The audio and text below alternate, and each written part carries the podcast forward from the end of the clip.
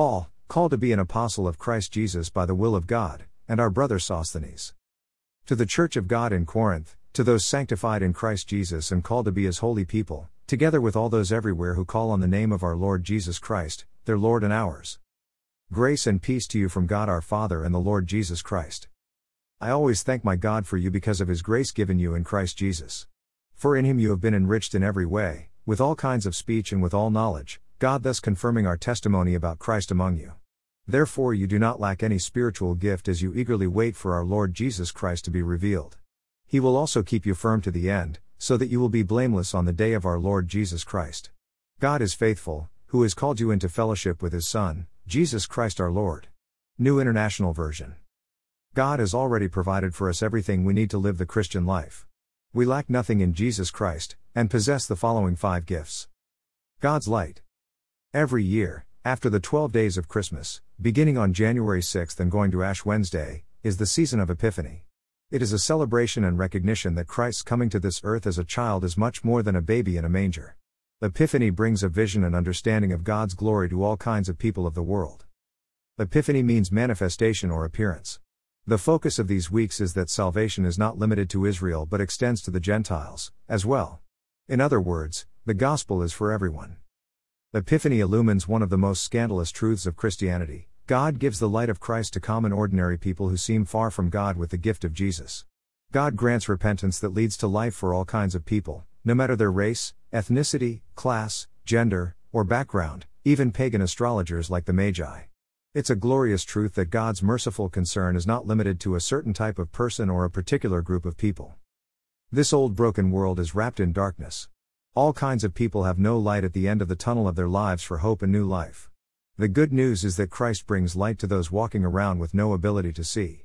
Jesus, in his teaching ministry in the Sermon on the Mount, exhorted his followers not to hide their light but to let it shine for all to see. Oftentimes, the best way to bring resolution to our own troubles and problems is through helping others make sense of their lives through the gracious light of Christ so that they can see an appearance, an epiphany, of what their lives can be in the gracious rule of the kingdom of God. God's grace. The Church has struggled throughout its history to uphold this basic message of the gospel of grace for everyone.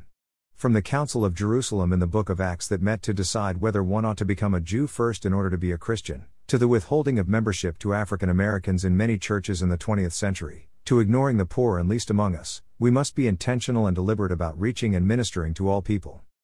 The joy of salvation is that I do not need to jump through certain spiritual hoops to enter into Christianity, nor be a certain kind of person. The church is not an exclusive club of people based in a particular spiritual pedigree or preferences. Through repentance and faith in Jesus, all may come to God. Greater than in him we have redemption through his blood, the forgiveness of sins, in accordance with the riches of God's grace that He lavished on us. Greater than. Greater than Ephesians 1 7, NIV. Everyone has intrinsic worth as individuals created in the image of God, and therefore need the attention of Christians in bringing the gospel to them. It is easy to ignore people we do not understand and who are different from us, or to look down on those who do not agree with me on disputable matters. To intentionally reach and minister to a different class or generation or race requires much love and many resources. It requires grace. Jesus had a big enough inner space to accommodate prostitutes, drunkards, tax collectors, and a whole variety of sinners. How big is your inner space? Is it big enough to allow people in your life who are not like you without you feeling threatened and insecure? In Christ's day, some feared being contaminated if having table fellowship with such people. Religious leaders were afraid of losing their power over people if the status quo was changed in ministering to such low lives, and others feared continued Roman domination if Jesus kept up spending his time in graciousness to all kinds of sinners. So, all the religious people killed him. God's peace. Because of Christ, we have wholeness and integrity, we have peace. Therefore, since we have been justified through faith, we have peace with God through our Lord Jesus Christ. Romans 5:1, NIV. Peace is a gift. Yet, we must unpack the gift in order to enjoy it, which is why we get encouragements to seek peace and pursue it, not because we don't have it, but because we need to use it. Finally, all of you, be like minded, be sympathetic, love one another, be compassionate and humble. Do not repay evil with evil or insult with insult. On the contrary, repay evil with blessing, because to this you were called so that you may inherit a blessing. 4. Whoever would love life and see good days must keep their tongue from evil. and their lips from deceitful speech. They must turn from evil and do good. They must seek peace and pursue it. For the eyes of the Lord are on the righteous, and his ears are attentive to their prayer. But the face of the Lord is against those who do evil. 1 Peter 3 8 12, NIV. God's spiritual gifts of speaking and serving. We also need to unpack our spiritual gifts. We have them. They're there inside us. But we must let it out. Each of you should use whatever gift you have received to serve others, as faithful stewards of God's grace in its various forms. If anyone speaks, they should do so as one who speaks the very words of God. If anyone serves, they should do so with the strength God provides, so that in all things God may be praised through Jesus Christ. To him be the glory and the power forever and ever. Amen. 1 Peter 4:10 11, NIV. God's eternal security. God will keep us firm till the end. Greater than I give them eternal life, and they shall never perish, no one will snatch them out of my hand. My Father, who has given them to me, is greater than all, no one can snatch them out of my Father's hand. Greater than. Greater than Jesus, John 10 28 29, NIV. We might jump from finger to finger, but we aren't getting out of God's hand. The Lord has us in His loving and gracious grip. God's faithfulness is what makes all the difference.